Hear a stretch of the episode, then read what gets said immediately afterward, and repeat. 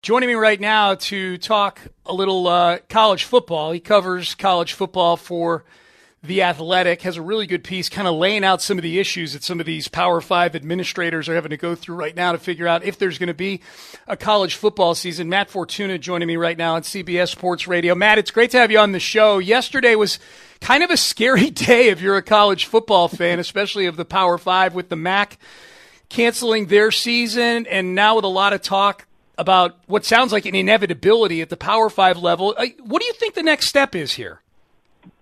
I, I think it's less a question of what the next step is and when that next step will happen. Um, the Big Ten clearly has a lot of pause, right, about moving forward. They put out a statement yesterday morning saying they're not going to get uh, beyond the acclimatization phase of training camp just yet, which usually is day three, and which basically means you have to stay only in your helmets and not really do any tackling uh, when you practice in camp, which is kind of counterintuitive, right, to the idea of hosting a fall training camp. I mean, the University of Illinois, uh, their opener against Ohio State is on Thursday, September third, and they were getting ready for day three of training camp yesterday morning when they got the news. And so they had to basically redo their practice plan because of this. Um, whether there's been some new medical data that the rest of us are not privy to that said, hey, maybe we shouldn't tackle on August eighth. Uh, I'm unaware of that, but, but I think it speaks to kind of the disjointed and, and uncertain nature with which much of the sport is trying to move forward. And it's going to be very, very tough to do. The M A C obviously was a really, really big blow. It came uh, three days after UConn had decided to cancel their season, obviously for different reasons, but we're now talking about thirteen out of one hundred thirty F B S teams, ten percent.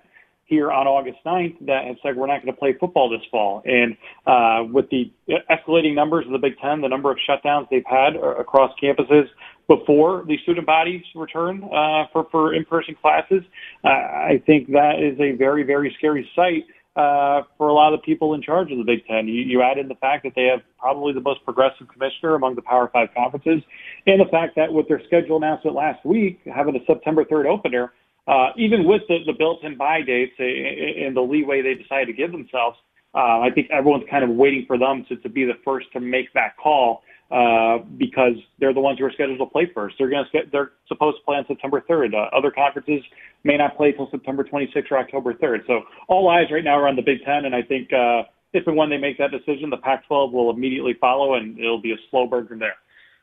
So you think it sounds like you think the decision inevitably, inevitably is the Big Ten uh, not necessarily postponing the season and, and putting the dates in line with the S E C, but you think the Big Ten is – it sounds like you think they're going to cancel the season here at some point. I, I would be surprised if they did it. Uh, now, whether that means spring or no spring, I'm not sure. The M A C left that option open yesterday, and – hey, like we're, we're all football fans, right? We're all sports fans. We're all in this business for a reason.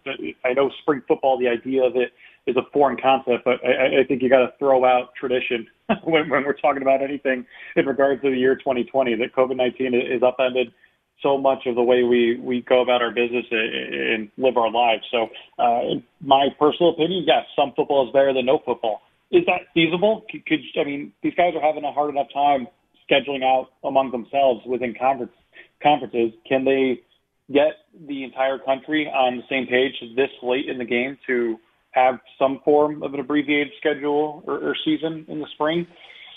I know better than get my hopes up, just knowing the way that the people who are in charge have gone about doing their business so far. And I think there are a number of other considerations to take into account, whether it's uh, Olympic sports, the N F L draft probably not moving their date, uh, the number of players who have already opted out and will continue to opt out, um, the more and more uncertain that the idea of any form of football season in the academic year twenty twenty, twenty twenty-one looks. Um, I, I think it's probably too late in the game to, to, to get a spring season going, but I mean, I, you know, not to pat myself on the back, but I, I, much like Sean Frazier, and it's easy for me to say as a media guy, I thought that was the only option they had for, for really much of the summer. If you looked at the numbers around the country, I'm not sure why people were so dismissive of it, dismissive of it, uh, at least at the administrative level. The coaches have all said, look, we play spring football as if. We're just going to be hitting each other instead of ourselves. Tell us when and where, and we'll line up and play.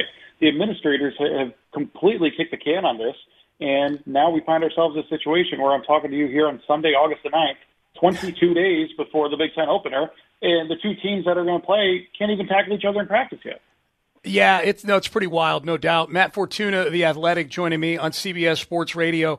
Um, your article does a really good job, Matt, of I think illustrating the the you know just the difference in the calculus between the M A C and the Power Five conferences, and how how many more moving parts there are for athletic directors and conference commissioners at the Power Five level.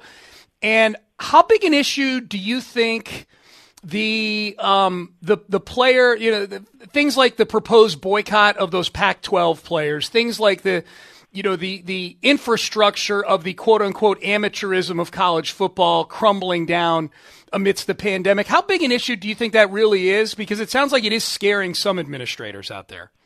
I definitely would not dismiss it, whether you agree or, or disagree with, with some of the concerns that the, the Big Ten, the Pac twelve, and, and several other conferences players have put out there publicly. I don't think you could dismiss it. I think pre-COVID nineteen, uh, college sports was at an inflection point. There was that fork in the road of name, image, and likeness is coming. How is the sport going to embrace this? How are they going to maybe even try to legislate it? And what's that going to look like? We're in the, the era of player empowerment, of athletes' rights, and it's long overdue. Uh, we've seen it with transfer waivers, with immediate eligibility, and so forth. Uh, so I think a lot of this stuff w- was coming regardless of whether or not uh, the pandemic hit this country. And, and now that that has, you know, basically put an umbrella over everything in this country and the sport right now, Um, the fault lines in the system are being exposed for an even wider audience to see. And one of them certainly is uh, the power imbalance between coaches and administrators who are helping to run a billion-dollar business that doesn't pay labor and doesn't pay taxes, and the labor, the players, who uh, I don't think they're getting a completely raw deal, obviously, if you're getting a free education, but, but certainly uh, there's no season without players. And uh, especially this late in the game, Uh, when you look at all the collective bargaining that had to go on with the M L B, with the N B A, with the N F L right now, and so forth, um, you know, at, at the end of the day, those players, you know, they have a union, they have salaries, they can make their personal decisions whether to play or not. The players really haven't been counseled uh, a whole lot, at least, you know, equitably enough throughout all of this. We've seen the letters that, you know, depending on which one you read, would imply that no one wants to play this year. We've seen Trevor Lawrence and some other high-profile players tweet that we want to play, and you know, depending on, on your personal beliefs, you could take that to mean, well, everyone wants to play. I, I just don't think, I think it's very foolish to put a one-size-fits-all narrative on whether or not players want or don't want to play. I mean, me personally, if I were eighteen to twenty-three-year-old right now, I, I'd want to play. I wouldn't be taking this thing seriously. I know how I was as a college kid. I was not, I mean, I, I had a lot of learning and a lot of growing up to do, which is why ultimately they can't be the ones who, who end up making this decision on their own unless they decide they don't want to play, which is perfectly fine. But I, I think the the timing of these uh, Pac twelve United, Big Ten United, Mountain West United, and so forth letters um, has definitely uh, thrown a wrench in some of the administrators' plans. And uh, I think it's one of a number of issues that are completely separate from the pandemic that gives a lot of people pause right now.